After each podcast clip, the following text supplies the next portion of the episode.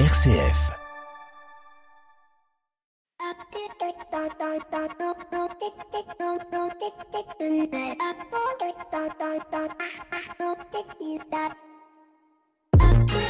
Bonjour à toutes et à tous. Qui dit monnaie dit échange, qui dit échange dit commerce, qui dit commerce dit expansion, qui dit expansion dit risque de mondialisation, à tel point d'ailleurs que la monnaie n'est plus signe de richesse d'un pays. Enfin, depuis la désindexation de la monnaie sur l'or au profit du produit intérieur brut, elle devient donc un signe de puissance. Et d'ailleurs, on ne s'y trompe pas, trois monnaies dominent le monde, le yuan, le dollar et l'euro. Et puis la crypto, mais bon, elle vient un peu de se casser la figure. Trois monnaies pour trois puissances économiques, et si on allait encore plus loin, dans les qui dit, on pourrait dire qui dit puissance dit rivalité, qui dit rivalité dit conflit, qui dit conflit dit guerre. Et on le voit bien d'ailleurs dans la crise géopolitique et économique que nous traversons, le point de départ est une question d'argent et de santé économique des États qui doivent se redresser, qui doivent redresser la barre d'un monde malmené par la pandémie mondiale de Covid qui est devenue depuis pandémie économique, créant une inflation généralisée du fait de la pénurie de matières premières, du retard dans les livraisons et donc de l'augmentation des prix. Et oserais-je dire, sous couvert des confrères qui sont autour de la table et qui me trouveront peut-être un peu complotiste, oserais-je dire donc une guerre en Ukraine qui, du coup, a créé aussi une crise énergétique qui a pour effet peut-être de créer aussi une crise sociale, mais aussi une crise économique dans nos TPE et PME. Je parle ici, bien évidemment, de la France. Bref, vous allez me dire que nous sommes bien loin de la feuille de route de l'agenda 2030 signée par la France en 2015 et de l'application des objectifs du développement durable et particulièrement celui consacré à une économie responsable et durable. Et si, à contrario, on donnait aux monnaies un autre rôle à jouer? Et si les monnaies servaient le territoire, le bien commun, la solidarité? Et avant tout, si les monnaies locales étaient les précurseurs de cette nouvelle approche de l'échange de richesses dans les territoires, pour les territoires, au service des territoires? Voilà l'objet de notre réflexion dans le dossier de l'éco des solutions, en partenariat avec Alternative Éco et les Journées de l'économie autrement qui se tiennent à Dijon. Bienvenue dans l'éco des solutions. L'éco des solutions, Patrick Longchamp. Voilà, bonjour à toutes et à tous, très très heureux de vous retrouver en ce samedi midi dans l'éco des solutions pour partager ensemble un moment autour de l'économie autrement qui est le leitmotiv de notre émission puisque nous irons à la découverte d'une association qui s'appelle Fleurs d'Exception. Ce sera notre invité éco de cette semaine, Armelle Janody, qui en est la présidente, nous expliquera comment depuis une bonne dizaine d'années maintenant, ils ont restauré, réhabilité la fleur, la culture de la fleur en Pays de Grasse. On verra ça avec Armelle Janody d'ici quelques instants. Et puis nos 7 minutes pour changer le monde nous emmèneront découvrir une autre forme d'économie, l'intérim pour les personnes en situation de handicap. C'est une filiale du groupe Randstad qui s'appelle Cliff qui a développé cette filiale, cette possibilité pour les personnes en situation de handicap de pouvoir travailler en intérim. On verra ça avec Philippe Bouchard qui en est son directeur du développement. Puis bien évidemment, on retrouvera nos deux invités chroniqueurs habituels et hebdomadaires, Pierre Collignon et Maxime Dupont, pour leurs chroniques respectives. Mais je vous propose de commencer tout de suite avec Armelle Janody. Elle est notre invitée éco de cette semaine. L'invité éco, Patrick Longchamp. Voilà, l'invité éco qui est consacré à l'économie autrement en partenariat avec Alternative Éco et l'économie autrement. C'est aussi repenser la transmission des savoir-faire et c'est la lauréate du trophée transmission des savoir-faire de la Fondation Terre et Fils qui est avec nous aujourd'hui. Jean Bafouille, il s'agit d'Armelle Janody. Bonjour Armelle. Bonjour. Merci beaucoup d'être avec nous. Donc vous êtes lauréate de ces trophées de la Fondation Terre et Fils. Vous avez lancé une très belle association qui s'appelle Fleurs d'Exception à Grasse. Est-ce que vous pouvez nous dire rapidement pourquoi la création de cette structure? On faisait plus suffisamment attention aux fleurs? Quelque chose comme ça, oui. Alors, le nom complet de l'association, c'est Fleurs d'Exception du Pays de Grasse. Et cette association, ce n'est pas moi qui l'ai créée. Moi, j'arrive un petit peu plus tard dans son histoire. Et c'est grâce à cette association, justement, que je suis devenue agricultrice. Mmh. Cette association, elle est née il y a une douzaine d'années, justement, au moment où les productions florales grassoises tombent complètement en désuétude. On n'achète plus de fleurs locales parce qu'on l'achète à l'étranger, elle est moins chère parce que sur le marché, il y a les ingrédients synthétiques qui leur font concurrence et puis parce que la pression immobilière dans notre région, c'est la Côte d'Azur, sévit. Donc, eh bien, on abandonne la fleur et à ce moment-là, deux jeunes producteurs se disent qu'un patrimoine pareil, il faut pas le laisser partir et vont se mettre en chasse, en action, pour essayer de sauver leur métier et ses productions. Alors justement, le métier consiste en quoi? Être agricultrice et cultiver son jardin, c'est très philosophique, hein. Cultiver son jardin, ce n'est pas simplement planter des graines et récolter, il y a d'autres choses à prendre en compte pour justement avoir ces fleurs d'exception qui vont venir être dans la composition des parfums que l'on va porter. Alors, le métier de producteur de plantes à parfum, c'est un métier agricole à plein, hein, au plein sens du terme. C'est-à-dire que bien que nous cultivions des fleurs, eh bien, nous avons des surfaces qui ne sont pas des surfaces de jardinage, qui sont de vraies surfaces agricoles importantes. On travaille avec un tracteur, avec des bottes. Voilà, il faut pas s'y tromper, hein. Il faut pas se laisser tromper par le côté glamour de notre métier qui n'est là finalement que pendant les récoltes. Le reste du temps, il s'agit vraiment d'un métier d'agriculture.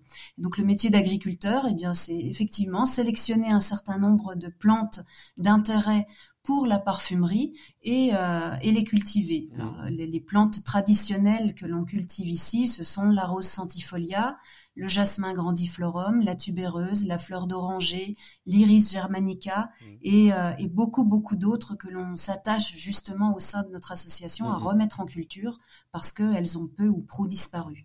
Alors ce sont donc des cultures qui ont peu ou prou disparu, comme vous voulez le dire. Quelle est l'économie aujourd'hui qui sont vos clients? Uniquement l'industrie du parfum, ou est-ce qu'on peut aussi aller vers d'autres clients, peut-être liés à la cosmétique, liés peut-être, je ne sais pas si parfois ça peut être lié aussi à la cuisine, je pose la question, hein. Alors, vous faites bien, elle se pose effectivement.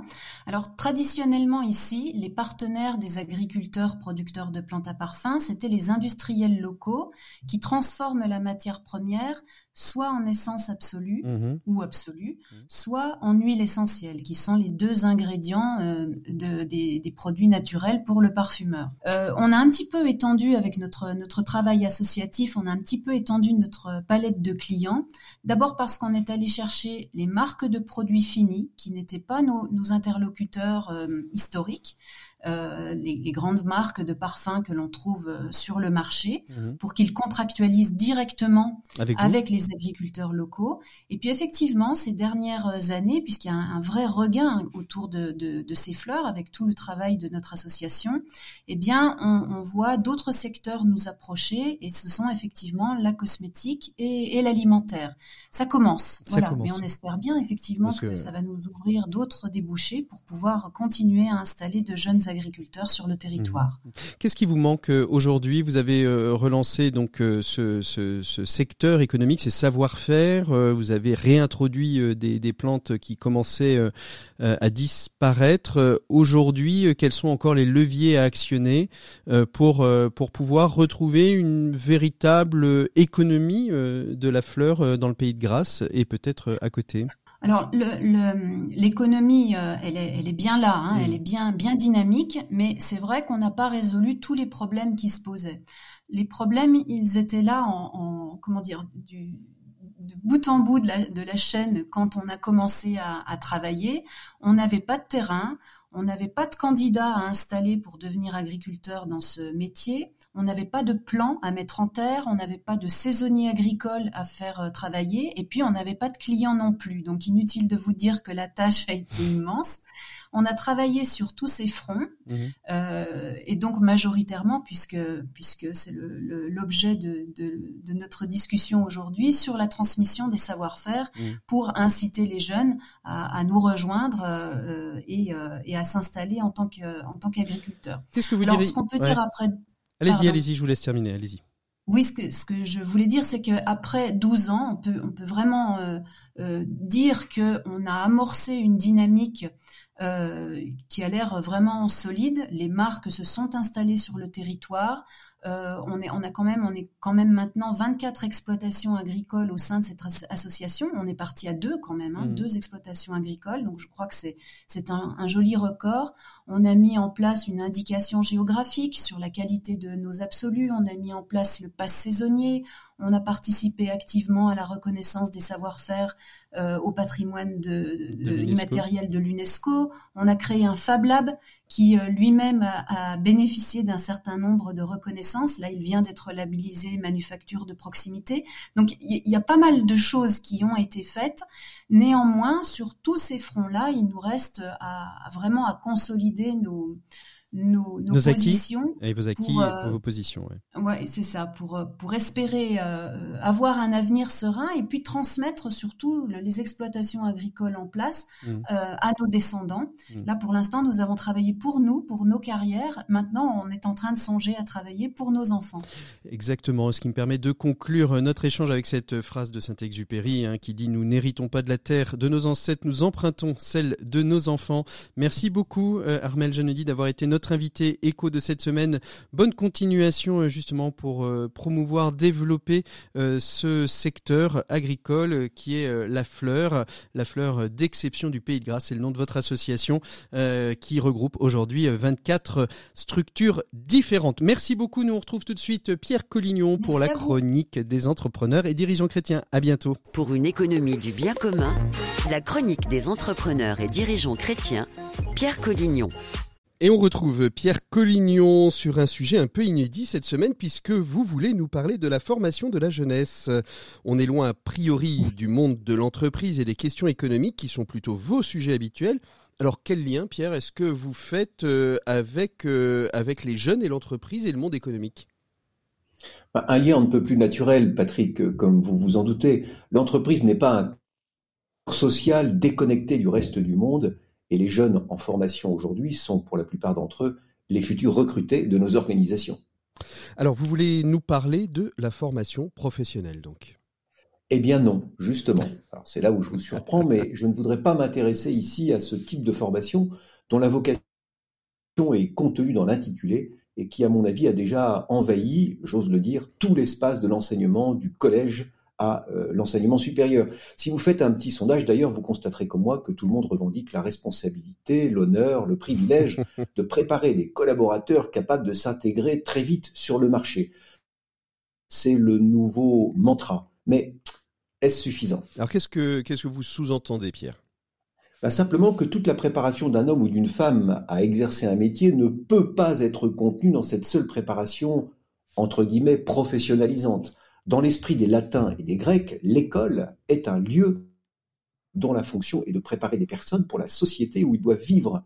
Scolé, en grec, évoque ce temps librement suspendu dans lequel peut se déployer une activité qui est à elle-même sa propre fin et dont la pratique élève et anoblit celui qui s'y consacre. L'école est donc le lieu nécessaire pour façonner des générations nouvelles en vue de la vie commune ultérieure et en raison des besoins de la société. On est loin, vous en conviendrez, d'une vision strictement utilitariste de la formation. Alors, est-ce à dire que les savoirs dans les écoles ou les universités seraient trop utilitaristes, Pierre ?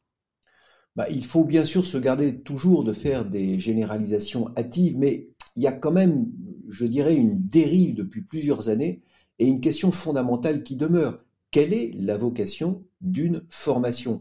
Benoît XVI, qui était un universitaire de grande envergure, vous le savez, s'en était déjà inquiété à Madrid en 2011. Il avait milité pour que l'université retrouve sa vocation de lieu où se cherche la vérité propre de la personne humaine, critiquant très vivement sa réduction utilitaire visant à satisfaire seulement le simple marché. Parfois, ajoutait-il, on estime que la mission d'un professeur est aujourd'hui exclusivement de former des professionnels compétents et efficaces qui puissent satisfaire la demande du marché du travail à tout moment précis. Mais n'est-ce pas là la demande même des parents, des étudiants et évidemment des entreprises que de mettre en adéquation l'offre et la demande ? Je crois vraiment que c'est le piège. Car pour préparer pour lui permettre de s'intégrer dans une communauté qui est l'entreprise et de s'y engager, il ne suffit pas de lui enseigner les seuls gestes techniques nécessaires. D'ailleurs, nombreuses sont les entreprises aujourd'hui qui constatent des fragilités chez leurs collaborateurs, fragilités qui ne sont pas techniques, mais simplement humaines.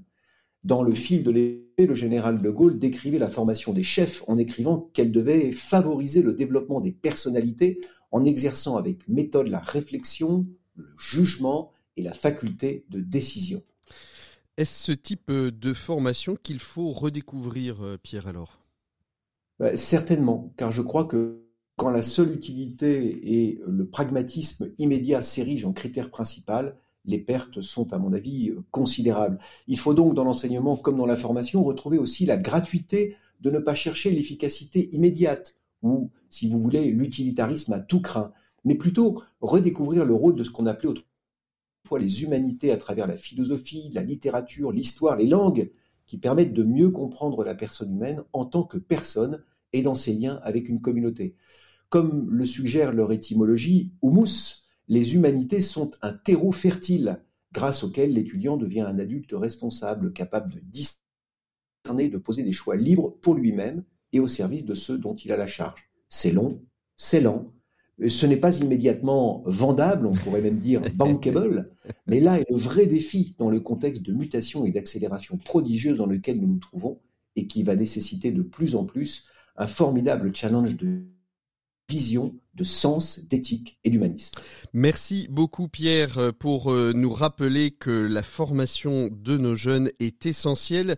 Nous on fait une pause musicale dans l'écho des solutions. Je ne sais pas si le dossier de l'écho des solutions sera bankable, mais ce qui est certain c'est qu'on va parler de quelque chose d'assez original, dont on entend un peu parler, on ne sait pas trop bien ce que c'est et comment ça fonctionne. Ce sont les monnaies locales dans le dossier de l'écho des solutions avec tous nos invités. Allez, une pause musicale et on se retrouve tout de suite après.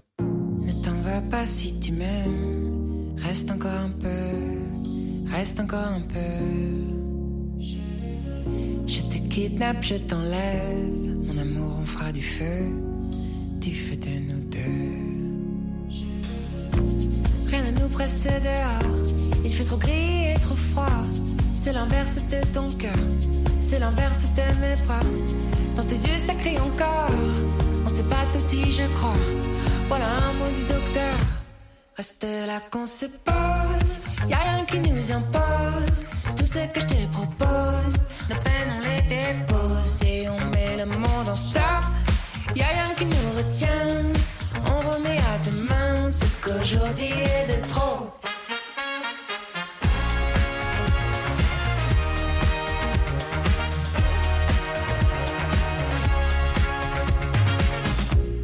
Un peu après le soleil, oublie les heures, les rendez-vous. Y'a plus rien d'autre qui vaut la peine, y'a plus rien autour. Mon amour, après quoi on court, quand tout est là devant nous. Quand y'a plus besoin de discours, ça vaut le coup, ça vaut le coup. De nos vies accélérées, on fera le plus beau ralenti. On prendra le temps de se reposer, pour composer avec la vie. Si dans tes yeux ça crie encore, c'est qu'on sait pas tout dit, je crois. Voilà un mot du docteur. Reste là qu'on se pose, y'a rien qui nous impose. Tout ce que je te propose, nos peines on les dépose. Et on met le monde en stop, y'a rien qui nous retient. On remet à demain ce qu'aujourd'hui est de trop. C'était Malo, la pause sur RCF. On a terminé notre pause musicale et maintenant on continue avec nos invités du dossier de l'éco des solutions. On évoque la question des monnaies locales. L'éco des solutions, Patrick Longchamp. Voilà, il est donc temps d'ouvrir le dossier de l'éco des solutions, un dossier en partenariat avec nos confrères. Et quand je dis confrères, je veux dire pour une fois qu'il ne s'agit pas juste de confraternité professionnelle, mais bien de confraternité éditoriale, puisque c'est un dossier qui est en partenariat avec Alternative Économique, un hebdomadaire consacré à l'économie autrement. J'aurais presque envie de dire que Alternative Éco est au papier ce que l'éco des solutions peut être à la radio. Une émission donc en partenariat avec vous, Alternative Éco, avec vous Naïri, qui représente la rédaction d'Alternative Éco. On va évoquer vos journées de l'économie autrement qui se tiendront les 25 et 26 novembre prochains à Dijon. Tout à fait. Pourquoi ? Alors d'abord, pourquoi Dijon ? Il y a des liens avec la rédaction. Alter Eco est né à Dijon. Denis Clerc, le fondateur, a créé Alternative économique à Dijon. Il tenait, au moment où le journal a été créé, à ce qu'on ait un ancrage territorial. Voilà, exactement. Et depuis, on a gardé notre service abonnement là-bas, notre service administratif aussi, la rédaction est à Paris, mais on a une partie du journal qui est à Dijon. Alors, 2 jours pour fêter l'économie autrement. Qu'est-ce qu'on va retrouver pendant ces 2 jours ? C'est gratuit, il faut s'inscrire, et qu'est-ce qu'on va y retrouver ? Alors, il faut s'inscrire, mais c'est gratuit. Ah bah ça, c'est déjà pas mal. Alors, c'est une quarantaine d'événements, il y a 150 intervenants, des chercheurs, des universitaires, des acteurs de terrain, des citoyens engagés. On peut citer la table ronde avec les partenaires sociaux autour de la réforme des retraites qui aura lieu le vendredi 25 au Palais des Ducs. Mmh. Ça, c'est un moment fort de votre journée. L'économie autrement. On peut aussi citer la plénière de clôture autour des vulnérabilités avec Claire Hédon, défenseur des droits. On a cette année 3 grands entretiens avec la climatologue Valérie Masson-Delmotte, l'économiste Lucas Chancel et le sociologue François Bafoile. Alors, il y a des débats inversés aussi, où le public prend la parole en premier et interpelle les intervenants. On inverse le principe, en fait. Voilà, exactement. Il y a quand même un animateur qui fait le travail, deux jours complets d'animation. On évoquera des sujets aussi divers que variés que la question du climat, des monnaies locales dont on va parler là pendant quelques instants, que des questions d'économie, de retraite, de solidarité, de handicap. C'est vraiment l'idée, c'est de couvrir l'ensemble des dynamiques économiques un peu différentes ou qui sont peut-être parfois malmenées, soit par la loi, soit par l'opinion publique. Oui, et de parler de l'économie autrement, du développement durable, de l'écologie, de la solidarité, de l'économie sociale et solidaire. Et c'est un événement très enthousiasmant quand on y va, parce qu'on voit une forte affluence pour venir parler de tous ces thèmes. Merci beaucoup, Naïri. On vous retrouve puisque vous avez, il y a un cahier spécial qui est sorti d'Alternative Éco, justement sur ces 24 propositions, 24 solutions pour penser l'économie autrement, dont la question des monnaies locales. Pour nous accompagner dans cet échange, 2 autres invités. Alors, je vais essayer de pas écorcher tous les noms. Voilà. Donc, à ma gauche, Wojciech Kalinowski. Bonjour, Wojciech. Bonjour. Merci beaucoup d'être avec nous. Vous êtes donc journaliste, économiste et co-directeur de l'Institut Verbelen. Vous nous direz peut-être un petit peu ce qu'est l'Institut Verbelen. Verbelen. Et puis, avec nous à distance et par téléphone, Olivier Tourvaï, qui est un des bénévoles fondateurs de la Bulle, c'est ça, Olivier, qui est la monnaie locale de Charente-Maritime. De Charente. Attention, Charente-Maritime. Charente, pardon. Olivier Tourvaï, qui est donc un des fondateurs. Merci beaucoup d'être avec nous. On peut souligner d'ailleurs qu'à Angoulême se tiennent en ce moment les Journées du Mouvement Sol, qui regroupent, qui fédèrent 80 monnaies locales différentes. Vous y êtes. Est-ce qu'on peut dire d'ailleurs quelle est l'ambiance dans des rencontres comme celle-ci, Olivier ? C'est la joie de se retrouver. Ouais. Et se sentir moins isolé d'un seul coup. C'est-à-dire que quand on est là, il y a 80 personnes, 90 personnes actuellement à Angoulême pour ça. Et c'est vrai que c'est réjouissant. Quoi. C'est réjouissant de se sentir moins isolé, et c'est un facteur extrêmement important pour monnaie locale. Alors, juste une précision, en fait. En effet, il y a le mouvement Sol, il y a le RTES aussi. Et donc on en a fait, nous, ensemble, le premier forum des monnaies locales. D'accord, donc là c'est le forum des monnaies locales, c'est pas le forum du mouvement Sol, c'est vraiment l'ensemble des acteurs des monnaies locales qui se retrouvent Voilà, exactement. Alors, on va commencer peut-être avec vous, Olivier, justement, parce que vous êtes, vous, un acteur d'une monnaie locale.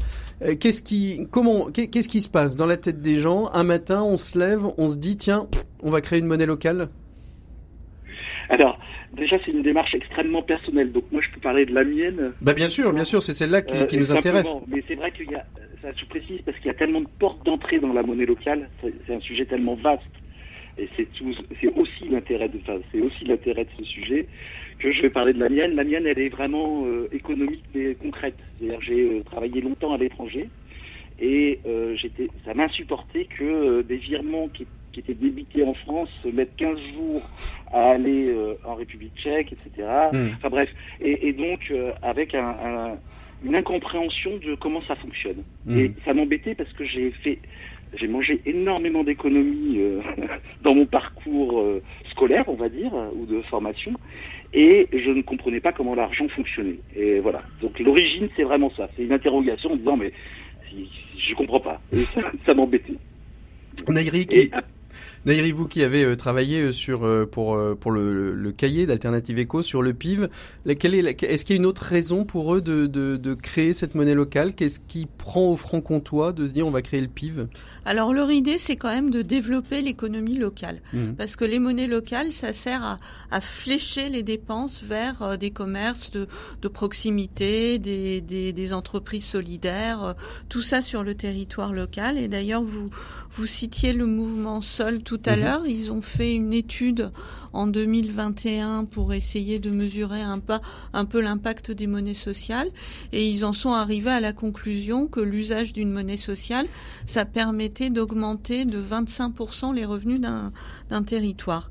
Alors la PIV en Bourgogne-Franche-Comté, ça permet d'aller chez le fleuriste, chez le bouquiniste, à la droguerie, dans des cafés-restaurants, chez le fromager, le boulanger, la biocoop, d'avoir recours à des services comme le coiffeur, tout ça sur le plan local. Alors vous Wojciech, qui avait peut-être une vision un petit peu macro, qui regardait un petit peu ce monde des monnaies locales, le point de départ, on a l'impression, entre Olivier qui veut comprendre comment fonctionne la monnaie, entre le PIV qui veut avoir un territoire plus solidaire et plus circuit court, finalement chaque monnaie locale se crée sur une aspiration différente à la base. Oui, encore qu'on retrouve quand même quelques inspirations de base qui régulièrement. Je veux dire, moi, j'ai pu suivre ça depuis pas mal de temps parce que l'Institut Veblen a été créé il y a 10 ans. Et notamment les premières années, nous avons beaucoup travaillé avec les monnaies locales et les porteurs des projets. J'ai organisé moi-même plusieurs rencontres avec des chercheurs et des porteurs des projets, justement pour comprendre, à la fois pour aider aussi à leur diffusion. Alors, parce que pour nous, il s'agit d'un levier potentiel de transformation. Et je pense que c'est là où on rejoint aussi ce qu'a dit Olivier, c'est que à la base, il a une envie de changer. C'est-à-dire, il a disons, le sentiment de crise traverse la société française, d'autres sociétés aussi. Donc, il a mille façons de s'engager, de chercher des solutions. Donc, en voilà une parmi d'autres qui est appliquée au territoire. Et parmi les motivations, ce que j'ai pu voir, parmi les motivations des porteurs des projets, il y a tout d'abord, je veux dire, depuis de nombreuses années, je pense que la préoccupation de transition écologique, elle est très importante. C'est-à-dire, on lance une monnaie. Mais en quoi une monnaie locale vient toucher la transition écologique? Parce qu'elle va favoriser davantage le circuit court, le circuit territorial? Oui, parce que déjà, à la base, on ne va pas inclure tout le monde dans le circuit. On construit un cercle d'échange qui promeut des types d'échanges, des promoteurs locaux, des entreprises locales ou bien des filières bio. Donc en fait, il y a une envie d'une autre économie, et donc ce sont les gens qui, justement, un peu comme Olivier vient de dire, découvrent que avec la monnaie, on peut tenter de la faire à l'échelle locale, puisqu'à l'échelle, disons, mondiale, nationale, européenne, c'est beaucoup trop difficile. Olivier, quand vous avez créé la bulle dans votre territoire, comment vous êtes organisé? Est-ce que vous avez posé des principes? Vous me disiez, j'ai souhaité comprendre comment fonctionnait la monnaie, mais après, pour lancer une monnaie sur un territoire, il faut aller bien au-delà de simplement la curiosité de savoir comment fonctionne la monnaie pour qu'elle prenne racine, pour qu'elle prenne corps dans le territoire. Comment vous vous y êtes pris pour justement développer cette monnaie locale en Charente? Alors, c'est simple. La première étape, ça a été de construire un SEL. Un système d'échange local, d'accord, qui est beaucoup plus simple à mettre en œuvre et qui permet de s'approprier le sens de l'échange. Alors, qu'est-ce que c'est qu'un SEL? Je vais vous couper un petit peu, mais un SEL, c'est quoi? C'est un dispositif légal pour créer une monnaie locale. C'est une mécanique qui a été éprouvée par des chercheurs et que vous mettez en place. Qu'est-ce que c'est qu'un SEL? Alors, un SEL, c'est un système d'échange local, et en fait, c'est de l'échange sans argent. C'est non marchand. C'est une monnaie locale, mais non marchande. Donc, c'est entre particuliers. D'accord. Donc, l'équivalent du troc, où je passe 2 heures chez toi et je viens faire 2 heures de gym dans ta salle de sport. Oui, c'est là où c'est intéressant la même notion, c'est qu'en fait c'est pas réciproque, c'est-à-dire qu'en fait je vais passer 2 heures chez quelqu'un, j'ai 2 heures de temps sur mon carnet, la monnaie c'était le temps, l'unité de monnaie c'est la minute, j'ai 2 heures et je peux aller les dépenser ou les utiliser chez quelqu'un d'autre. D'accord. Donc ça c'est le point de départ, c'est le sel. C'est ça, c'est-à-dire que c'est s'approprier le sens des échanges en fait. La monnaie sert à échanger, d'accord. Enfin, en principe. Il y a eu des dérives assez fortes, je crois, parce que quand je me suis penché sur le sujet, qu'on s'est penché en équipe sur ce sujet, je ne pouvais pas croire que 95% des échanges mondiaux, et à l'époque c'était 95, mais je pense que c'est beaucoup plus maintenant, étaient juste de la spéculation, ne s'appuyait pas sur des vrais échanges. Ça, c'est, enfin, voilà, donc, c'est, et, pardon. Non, allez-y, continuez. Expliquez-nous un petit peu comment vous vous êtes organisé justement pour créer cette monnaie locale à partir quasiment de rien finalement à la base, puisqu'on crée une ex nihilo. Déjà, on avait remarqué, il y a eu une sorte d'étude de marché des monnaies locales qui ont été faites, et on s'est dit au tout départ, il faut qu'il y ait un trépied indispensable qui est constitué de des citoyens engagés. Des professionnels qui rejoignent le réseau et des collectivités. C'est-à-dire qu'il y a une alchimie à faire inventer où c'est, par exemple, alors c'était particulier à la Charente où nous on n'a pas le basque, la langue basque en commun, etc. Donc c'était de dire nous une monnaie locale ne peut marcher chez nous. On peut espérer qu'elle marche parce qu'on peut pas que si on construit ça ensemble. Et donc vraiment on insiste sur ce trépied citoyen. Pro-collectivité. Et il y a besoin, on a passé, nous, 3 ou 4 ans avant de lancer la monnaie, besoin de mûrir ça au niveau du territoire. Olivier, Wojciech,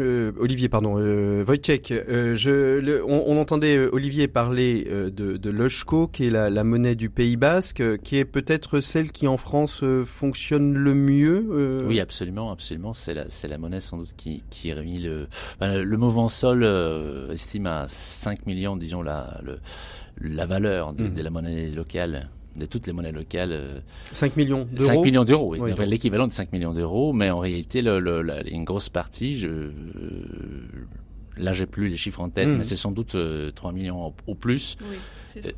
L'Eusko, c'est 3 millions. 3 millions en circulation, oui.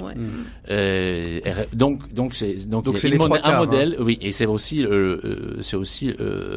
cette monnaie qui a lancé un institut de formation pour développer, pour aider à d'autres monnaies de se développer. Donc c'est sans doute une dynamique locale qui est ancrée culturellement, sans doute, comme vous l'avez dit, mais qui est surtout portée, je pense, puisque pour avoir souvent visité le terrain et nos amis basques, par l'économie sociale et solidaire locale, par le tissu associatif extrêmement puissant et fort et dense. Donc on voit bien qu'il y a un écosystème d'économie sociale et solidaire dans lequel la monnaie s'épanouit.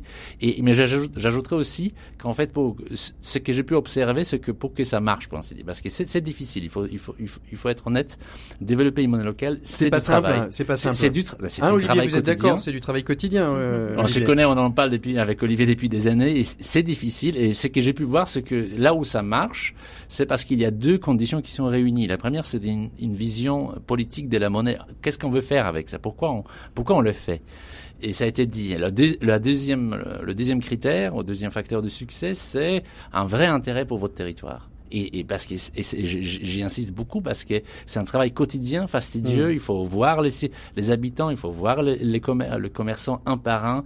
Vous êtes en train de construire un cercle d'échange. Parce nouveau. Que Naïri, le PIV, il a pas marché tout de suite. Il y a eu des hauts, il y a eu des bas, jusqu'à un moment donné où on trouve. Est-ce qu'on sait à quel moment? Quel est le moment ? Est-ce que c'est le lien avec les politiques ? C'est-à-dire quand les politiques locales se sont dit « Allez, on va donner un coup de booster parce qu'on y croit ». À quel moment ? Apparemment, la loi Hamon en 2014, la loi Hamon sur l'ESS a beaucoup aidé la PIV à se développer, ouais. Oui, parce que du coup, les monnaies locales sont reconnues comme un moyen de paiement et puis les entreprises peuvent encaisser les monnaies locales, et puis faire rentrer ça dans leur comptabilité. le lien avec les collectivités locales est très important. Donc la PIV est soutenue par la région Bourgogne-Franche-Comté et la ville de Besançon. Et dans la ville de Besançon, on peut aujourd'hui payer en PIV la piscine, les entrées à la piscine municipale et les entrées de la citadelle de la ville. Ouais. Olivier, c'est pareil pour vous, pour la bulle, on commence à pouvoir payer. Je lisais en préparant cette émission que quelques enjeux étaient aussi de se dire on pourrait payer en monnaie locale une part, par exemple, de la taxe d'habitation, de la taxe foncière, d'impôts locaux. C'est des choses qui avancent chez vous du côté de la Charente, ces questions-là, ou pas ? Alors, bien sûr, on y travaille. En revanche, nous, ce qu'on a mis en place, c'est vraiment débloquer le professionnel qui dit « je vais avoir trop de bulles ». D'accord ? Parce que ça, ils s'imaginent qu'ils vont... Enfin, nous, on aimerait bien qu'ils aient trop de bulles, mais ça n'arrive jamais. Hein. Enfin, pas encore, dans tous les cas. Je sais plus. Non, justement, sur le paiement de ce qu'on va appeler des impôts locaux en PIV ou des versements d'une partie de salaire. J'ai vu que voilà, dans certaines monnaies locales, on pouvait. Naïri, vous vouliez rajouter quelque chose ? Alors ça c'est pas encore. C'est pas encore le cas. Il y a encore des contraintes réglementaires qui sont pas évidentes. On a publié une tribune du Mouvement Sol sur le site d'Alter Eco à ce sujet. Mmh. Et le Eusko, justement, a fait l'objet d'une bataille juridique. En 2018, des élus du conseil municipal de Bayonne ont voulu être payés en Eusko et l'État s'y est opposé. Donc, en disant, il n'y a qu'une seule monnaie, c'est l'euro et c'est la monnaie pour transiter sur la question des salaires. Voilà, exactement. Et du coup, le maire de Bayonne il y a eu toute une bataille juridique et le maire de Bayonne a porté l'affaire devant le Conseil d'État. Et c'est grâce à une négociation que finalement ça a été possible, mais le cadre réglementaire est pas encore ne permet pas encore complètement de faire ça. Et ouais. Wojciech, vous pensez Wojciech que ça va pouvoir évoluer ce cadre réglementaire? On a des sous le mandat Hollande, Françoise Delga avait porté toute une mission d'études qui avait été portée par Jean-Philippe Magnin.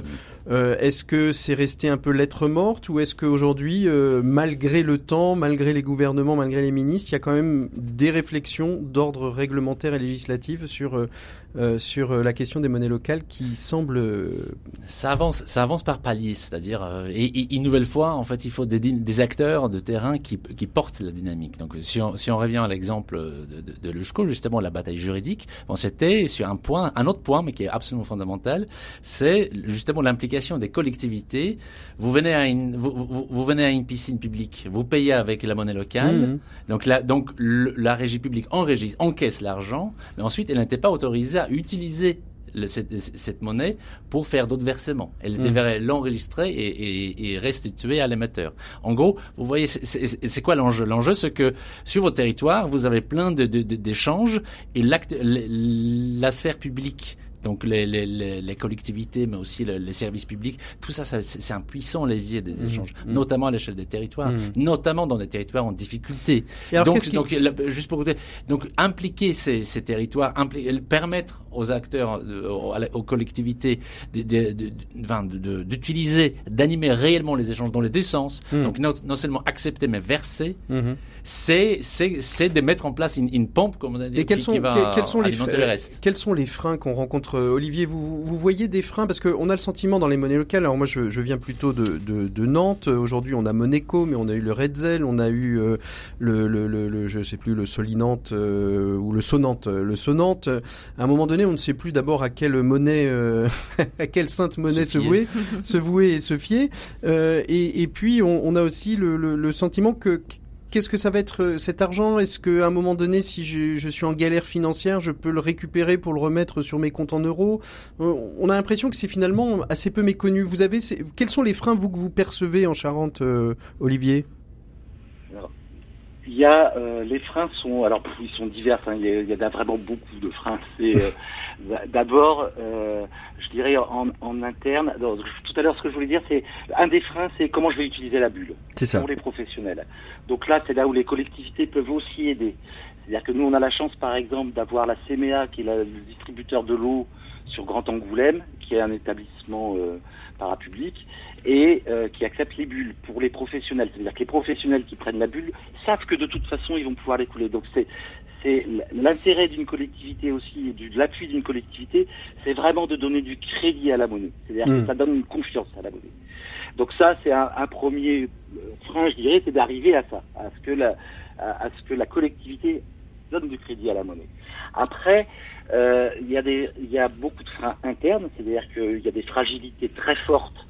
Nous sommes des associations avec tout ce que ça veut dire, c'est-à-dire qu'il y a une précarité énorme avec des moyens qui sont complètement insuffisants, même si ça vient. C'est là aussi où la tribune de Sol est intéressante, parce que c'est vraiment... on a des monnaies qui sont en grande souffrance parce que ça manque de moyens, et que sans moyens on peut pas lancer un projet comme ça sans moyens. C'est-à-dire que ce que vous soulignez, on l'avait un peu souligné avec Wojciech en préparant l'émission, en échangeant, c'est que en fait ces monnaies locales parfois elles pâtissent de deux choses. D'abord des ressources financières pour développer la communication, irriguer les territoires, et puis des ressources de personnes, parce que vous êtes toutes et tous bénévoles, Wojciech, à l'intérieur de ces structures. Il n'y a pas de structure, j'ai envie de dire, aujourd'hui, peut-être sauf l'Eusko, peut-être qui s'est structuré, mais c'est peut-être la seule sur le territoire en France. Ça dépend, effectivement, ça dépend des collectivités, du soutien politique. Eusko profitait effectivement d'emplois aidés pour faire vite. Je pense que, sauf erreur de ma part, la bulle a permanent, salarié, c'est absolument fondamental, parce que l'énergie citoyenne bénévole s'épuise. Or, ici, il s'agit d'un travail fastidieux, quotidien. Donc, parce que vous avez parlé des freins. À mes yeux, le principal frein, il n'est pas technique, ni même réglementaire, c'est d'aller convaincre, de changer les habitudes des habitants. C'est extrêmement banal, et pourtant, c'est vrai. C'est qu'il faut aller voir les commerçants, voir les habitants. Et ça, il faut du temps humain pour porter les projets, pour dialoguer au quotidien avec les habitants, pour convaincre. Et il faut du temps humain que les projets consacrent. Donc c'est pour ça que je pense que c'est un des meilleurs, enfin c'est un bon investissement de mon point de vue. C'est un très bon investissement si une collectivité décide de soutenir quelques permanents pour porter les projets pendant quelques années. Est-ce que vous soulignez, Naïri, au début sur la PIV, c'est que c'était 25% d'économie d'échanges complémentaires sur le territoire qui n'aurait peut-être pas eu lieu s'il n'y avait pas eu cette monnaie locale, c'est ça ? Ça, c'est le Mouvement Sol qui a fait une étude là-dessus et qui est arrivé à cette conclusion. À cette conclusion, tout à fait. Après, peut-être, je peux préciser sur la PIV que, en effet, c'est beaucoup fondé sur le bénévolat. Ils ont, c'est moins gros que le Eusko, ils ont 750 adhérents environ. Ils sont acceptés par 300 professionnels, donc c'est plus petit que l'Eusko qui est 4000 utilisateurs et 1500 professionnels. C'est ça, mais c'est quand même c'est extraordinairement petit quand on voit le territoire d'un Pays basque, 4000 utilisateurs, et pourtant vous disiez 3 millions d'euros de Eusko qui circule. Qui circule de manière régulière. Qu'est-ce qui fait qu'il y a une forme de réticence ? Est-ce que c'est même si les gens sont au courant, qu'est-ce qui fait qu'ils y vont pas ? Est-ce que c'est des peurs de perdre leur argent ? On peut récupérer son argent quand on veut. Pour la PIV, on peut rééchanger contre des euros quand on veut dans les comptoirs d'échange sans problème. Alors, s'il y avait un levier à actionner, on arrive tranquillement au bout de cette émission, un levier à actionner, Olivier, par exemple, pour vous en Charente, que ce soit au niveau national ou au niveau local, quel serait le levier que vous aimeriez actionner pour que ça aille un petit peu plus vite, le déploiement de la bulle ? Non, c'est vraiment, je reprendrai ce que disait Wojciech, c'est-à-dire faciliter l'usage de la bulle dans les collectivités, que ce soit pour de l'indemnisation des élus, parce que chez nous, on le fait aussi, mais c'est compliqué, et encore plus pour la réutilisation de la bulle. C'est-à-dire qu'en fait, l'idée c'est que ça circule. Évidemment, on veut pas les reconvertir. Or, on voit que Les collectivités sont un élément indispensable du dispositif, mais elles n'ont pas le droit de les utiliser. Donc, elles sont obligées de reconvertir. Donc, ça, c'est vraiment un énorme frein. Donc, ça, ce serait le levier actionné. Wojciech, très, très rapidement, parce qu'on arrive... Articuler davantage la transition écologique énergétique avec la monnaie. On a aujourd'hui, on produit des éoliennes partout. Il faut qu'une partie de la valeur qui circule sous forme de monnaie locale pour ne pas s'en aller ailleurs. Pour pas qu'elle soit trop volatile. Voilà. Et puis, on pourrait peut-être imaginer une grosse monnaie locale sur un territoire, par exemple, la France, on l'appellerait le franc, et puis ça permettrait de faire circuler les jeux plaisants. Merci beaucoup à tous les trois d'avoir été présents dans cette émission consacrée aux monnaies locales en partenariat avec Alternative Éco. On retrouve tout de suite Maxime Dupont pour sa chronique Un Max d'Éco, et on parle de data. RCF, l'éco des solutions. Il est temps de retrouver Maxime Dupont pour sa chronique Un Max d'Éco. Bonjour Maxime. Bonjour Patrick. Alors aujourd'hui, c'est une petite pépite que vous avez choisi de nous présenter. Qu'en est-il exactement ? Oui Patrick, un site que j'ai découvert cette semaine, je sais que vous le connaissiez déjà avant, que j'ai immédiatement installé parmi mes favoris. Il s'appelle datagora.fr, a été créé par 2 anciens étudiants de Sciences Po, et c'est une plateforme qui vise à démocratiser les statistiques pour informer chacun et rendre accessible un grand nombre de données issues de sources officielles, présentées de manière graphique très accessible, le tout accompagné d'explications et de mises en perspective, une véritable œuvre de salut public au moment où jamais la fiabilité des informations n'a été aussi difficile à appréhender, noyée sous les fake news, les raccourcis et les invectives. Et que trouve-t-on sur cette plateforme plus précisément ? On trouve 5 grandes familles d'informations statistiques, environnement, économie, politique, société et internationale. Et pour vous montrer l'intérêt et la pertinence de ce site, non, cette chronique n'est pas sponsorisée, j'ai choisi de vous présenter un certain nombre de ces chiffres qui peuvent être intéressants, étonnants ou saisissants. Alors, nous allons continuer avec ces chiffres saisissants. Petite chronique statistique des chiffres bruts. Oui, première série de données, économie budgétaire, avec les 10 premiers postes de dépenses du budget de l'État qui a été voté récemment pour un total tout rond, c'est bien fait, de 500 milliards de dépenses. Les engagements financiers de l'État, dont la charge de la dette, 60 milliards d'euros. L'éducation, 60 milliards d'euros. La défense, 44 milliards. La recherche et l'enseignement supérieur, 31 milliards. Les solidarités, 30 milliards. L'écologie, numéro 6, 27 milliards. Travail et emploi, 21 milliards, cohésion des territoires, 18 milliards, sécurité, 16 milliards, justice, 10 milliards. Alors, on enchaîne avec la COP27. Oui, COP27 oblige, avec des statistiques sur l'empreinte carbone moyenne d'un habitant par pays en tonnes équivalent CO2 par an. Vous allez voir, c'est toujours bien d'avoir les ordres de grandeur. Un Indien émet par an 2,5 tonnes d'équivalent CO2. Un Chinois, 8 tonnes. Et oui, seulement 8 tonnes. Un Français, 9 tonnes. Un Européen moyen, 11 tonnes. Un Allemand, 14 tonnes, un Américain 22 tonnes et un Australien 24 tonnes. Oui, 24 tonnes pour nos amis australiens, 3 fois plus que les Chinois. Je précise que ces chiffres prennent en compte ce qui est émis dans chaque pays, mais aussi ce qui est émis à l'étranger puis consommé dans le pays en question. Alors, on termine avec une dernière série de chiffres. C'est votre série chiffres aujourd'hui, Maxime. Oui, sur une note plus légère, comme vous me l'aviez demandé. Le classement du temps passé par jour à table parmi les pays de l'OCDE. Alors, dans ces pays, par jour, en moyenne, les gens passent 1h33 à table. Les Américains sont à 1h02, les Allemands 1h35, les Portugais 1h56, les Espagnols 2h06, les Italiens 2h07 et cocorico, les Français, avec 2h13 par jour, sont les champions du monde incontestés de la compétition du temps passé à table. Voilà une étoile qu'il va être impossible de venir nous subtiliser. Il faut dire que nous sommes la capitale mondiale de la gastronomie, donc il vaut mieux passer plus de temps à table. Et puis on sait qu'on fait beaucoup de choses à table. Merci beaucoup Maxime, on se retrouve la semaine prochaine. Nous, on continue tout de suite avec nos 7 minutes pour changer le monde. On parle d'intérim pour les personnes en situation de handicap. C'est tout de suite après ça. 7 minutes pour changer le monde, l'éco des solutions. Voilà, 7 minutes pour changer le monde dans cette émission consacrée à l'économie autrement. L'économie de demain, elle passe aussi par les personnes en situation de handicap. On l'a évoqué la semaine dernière dans notre émission avec l'Adapt, avec Brice, avec Jean-Marc Richard, avec le prix H-Up Entreprendre, et puis bien évidemment aussi avec ce grand sondage de l'IFOP sur les femmes dans l'emploi et en situation de handicap. étape.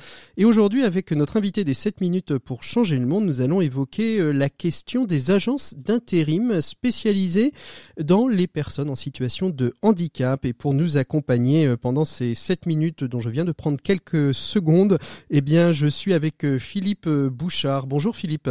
Bonjour. Vous êtes donc responsable du développement chez Randstad de la société, de la filiale Cliff, qui est une filiale du groupe Randstad consacrée justement à l'intérim des personnes en situation de handicap. Avant de parler un petit peu plus de Cliff, on a évoqué l'Adapt. Est-ce que vous avez des liens et quels sont vos liens avec l'Adapt? Ils vous accompagnent, vous les accompagnez? L'Adapt, c'est un vieux partenariat entre le groupe Randstad et eux. Ça fait plusieurs années qu'on travaille ensemble et ça fait maintenant 4 ans que nous sommes partenaires de la SEPH. Donc la semaine de l'emploi et européenne de l'emploi des personnes en situation de handicap. Ça, c'est pour nos auditeurs. Oui, c'est vrai qu'on a tendance toujours à utiliser des acronymes. C'est ça. L'ADAPT, c'est un partenariat que l'on mène de manière récurrente au quotidien. On essaye de développer des liens entre les différentes fédérations de l'ADAPT, les différents établissements, que ce soit des centres de rééducation professionnelle ou des établissements comme des ESAT ou des entreprises adaptées. Et puis, pendant la semaine pour l'emploi des personnes en situation de handicap, on est partenaire d'événements locaux à travers les agences du groupe et puis à travers aussi les agences Cliff qui se mobilisent pour accompagner des personnes en situation de handicap lors de cet événement. Alors on va parler de Cliff. Justement, est-ce que l'Adapt intervient directement chez Cliff? Est-ce que c'est elle qui peut parfois aussi vous amener des personnes en situation de handicap à postuler chez vous et peut-être à accompagner des personnes qui sont intérimaires chez Cliff? Absolument. Alors c'est un partenariat, donc ça va dans les deux sens. Bien sûr. Et on a cette partie de partenariat où des gens qui sont suivis par l'ADAPT peuvent très bien être en recherche d'emploi et parfois l'ADAPT nous les oriente. On mène des actions au centre. On a par exemple un partenariat autour de Lyon avec un centre de rééducation professionnelle où là nos équipes vont rencontrer les gens en formation pour leur proposer une voie de sortie à travers l'EATT, l'entreprise adaptée de travail temporaire qui est Cliff. Alors l'EATT, l'entreprise de travail temporaire adapté, l'entreprise adaptée de travail temporaire, on les remet dans le bon ordre. Donc c'est Cliff, c'est une idée qui vient d'où? Quand on parle d'intérim, on a toujours, on a rarement cette première idée que l'intérim puisse être à destination des personnes en situation de handicap. C'est nouveau dans l'écosystème de la recherche d'emploi des personnes en situation de handicap ou c'est quelque chose qui est plus ancien déjà? Alors il y a deux réponses dans ma question. Je vais vous faire deux réponses dans la question, oui. D'une manière générale, l'intérim a toujours été un vecteur d'inclusion. C'est un moyen pour certaines personnes de faire un passage, de se réorienter, qu'ils soient valides ou en situation de handicap. Et le groupe Randstad, par exemple, chaque année, met en emploi plus de 4000 personnes différentes reconnues travailleurs handicapés. Ça, c'est la partie classique, entre guillemets. Mmh. Et puis, il y a eu l'opportunité qui a été offerte en 2018 par la loi pour choisir son avenir professionnel de permettre aux entreprises adaptées de créer des entreprises adaptées de travail temporaire afin de créer un vrai acteur spécialiste de l'inclusion des personnes en situation de handicap par le biais de l'intérim. Alors quelle différence avec, j'ai envie de dire, l'intérim plus classique, Philippe ? Alors, dans l'intérim classique, les gens font bien leur travail et vont travailler sur l'inclusion, mais dans le ATT, l'avantage, c'est qu'on a des gens qui sont spécialisés. C'est-à-dire que les équipes de Cliff, qui sont en charge du recrutement et de l'accompagnement des talents, sont là pour partir du projet professionnel, de la personne en situation de handicap. Donc, il y a un premier niveau, les gens viennent chez un spécialiste, donc ils n'ont pas besoin de se justifier d'un quelconque statut, puisqu'il faut l'avoir pour travailler avec nous. Mmh. On ne vient pas, on bat en brèche déjà toutes ces idées reçues, toutes ces peurs, toutes ces craintes. Et puis derrière, il y a une personne qui est là pour vraiment regarder ce que la personne est en capacité de faire, ce qu'elle souhaite faire, et comment avec tous les outils du travail temporaire, intérim, CDD, CDI, alternance, formation et autres outils, on va pouvoir aller dans le sens de ce projet. Donc là, on n'est pas dans, contrairement donc à l'intérim classique, si je résume bien, on pousse la porte de l'intérim, on dit voilà mes compétences, voilà je suis en situation de handicap et on essaye de voir quelles sont les offres qu'il y a aujourd'hui. Là, sur Cliff, on est vraiment sur un accompagnement très personnalisé d'une personne pour l'orienter le mieux possible et lui permettre de trouver un emploi.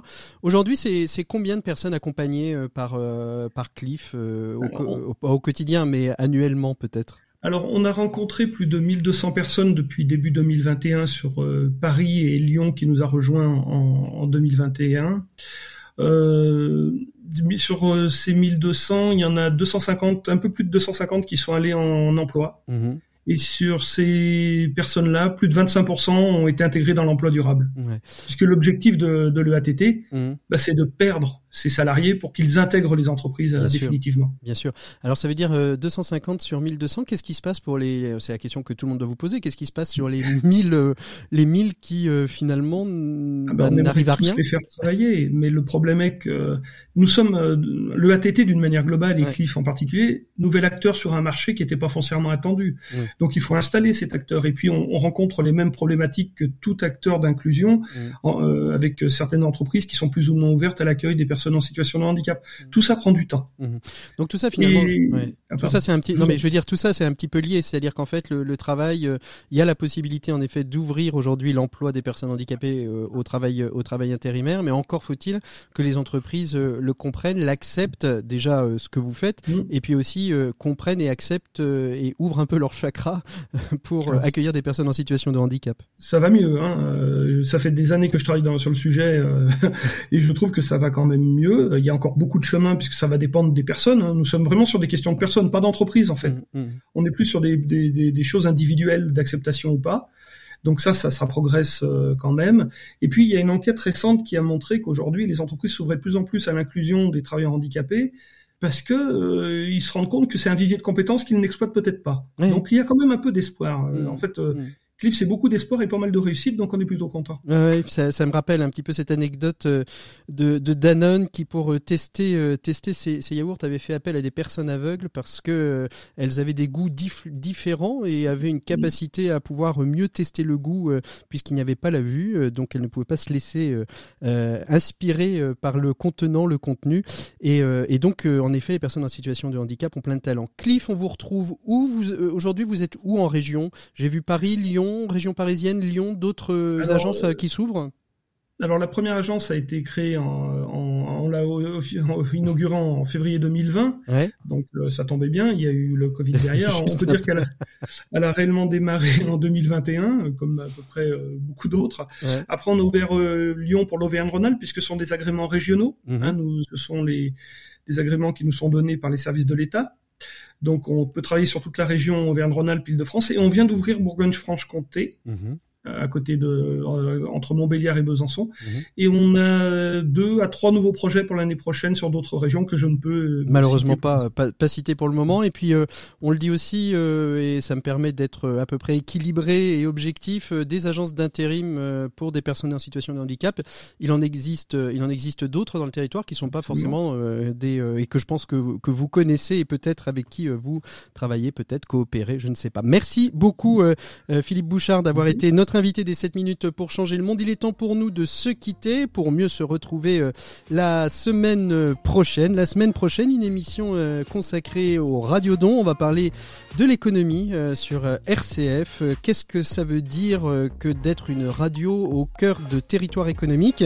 Et puis on verra aussi comment les entreprises s'engagent. Ça veut dire quoi s'engager pour une entreprise aux côtés d'RCF bien évidemment, mais peut-être aussi aux côtés de d'autres acteurs comme par exemple ce que fait Cliff en créant une filiale spécialisée pour les personnes en situation de handicap. Voilà. Merci beaucoup à toutes et à tous. On se retrouve en podcast ou sur rcf.fr. En tout cas, on vous souhaite à toutes et tous un très bon week-end.